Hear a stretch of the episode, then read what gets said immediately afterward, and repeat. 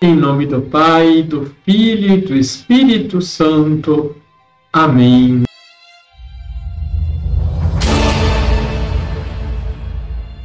Olá, tudo bem com você?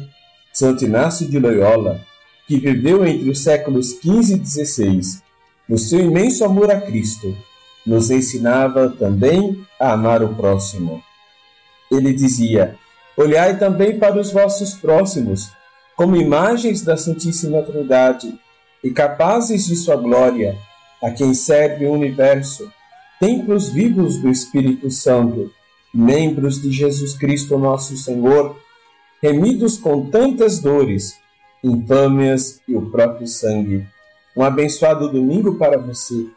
Deixe o seu like, se inscreva aqui embaixo se você ainda não é inscrito. Compartilhe.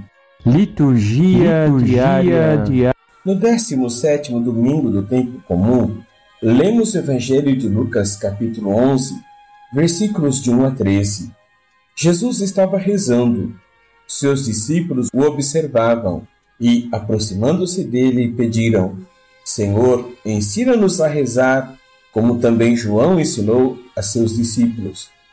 Era costume dos rabinos ensinarem seus discípulos a rezarem uma oração simples, para que pudessem usá-la regularmente. Jesus lhes ensina a oração do Pai Nosso. Ele começa se dirigindo a Deus como Pai e não como Senhor, Mestre ou Juiz. Nossa relação com o Pai deve ser pessoal. Depois pede que o nome do Pai seja santificado. Para os judeus, o nome não era simplesmente um rótulo que indicava identidade, ele denotava a pessoa inteira. Quando Moisés falou com Deus na sarça ardente, ele precisava saber o nome de Deus para saber quem ele era. Em seguida, clama pelo reino.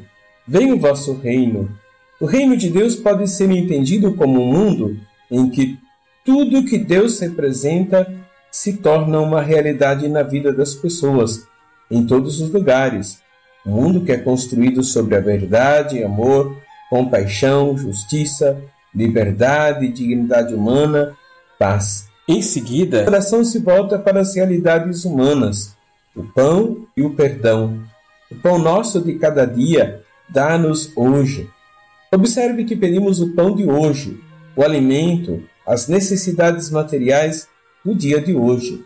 Procedendo à preocupação com o alimento para o dia de hoje, suplicamos o perdão e a misericórdia de Deus pelas nossas fragilidades humanas, isto é, para as contradições que existem em nós e atuam contra o projeto de Deus, e ao mesmo tempo pressupõe a liberdade de perdoar o próximo, assim como nós perdoamos a quem nos tem ofendido.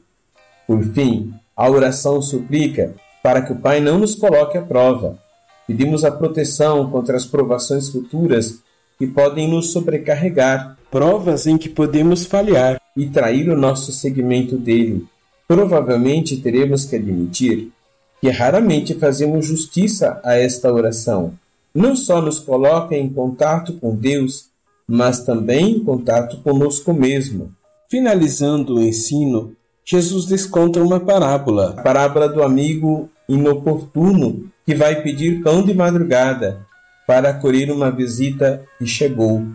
Esta parábola demonstra parecer uma ligeira contradição, porque se Deus é nosso Pai e se importa tanto conosco, por que temos que pedir com tanta insistência?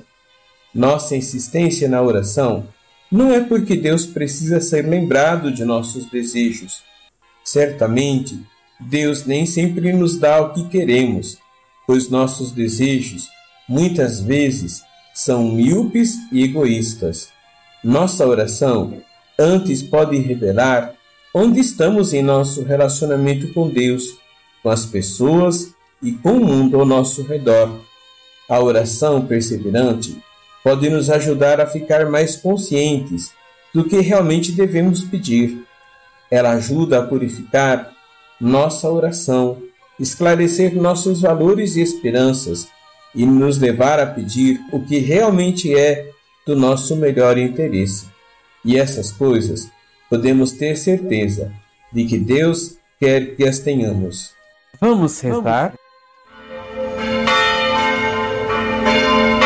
Senhor, ensina-nos a rezar. Quantas vezes nosso coração arde por Deus e sente saudades dele. Senhor, dá-nos um coração orante e sensível à vossa vontade. Ensina-nos a evitar o mal e sempre fazer o bem. Livra-nos da maldade que destrói e dai-nos um coração disposto a amar, como vós nos amastes. Assim seja. Abençoe-vos o Deus Todo-Poderoso, Pai, Filho e Espírito Santo. Amém.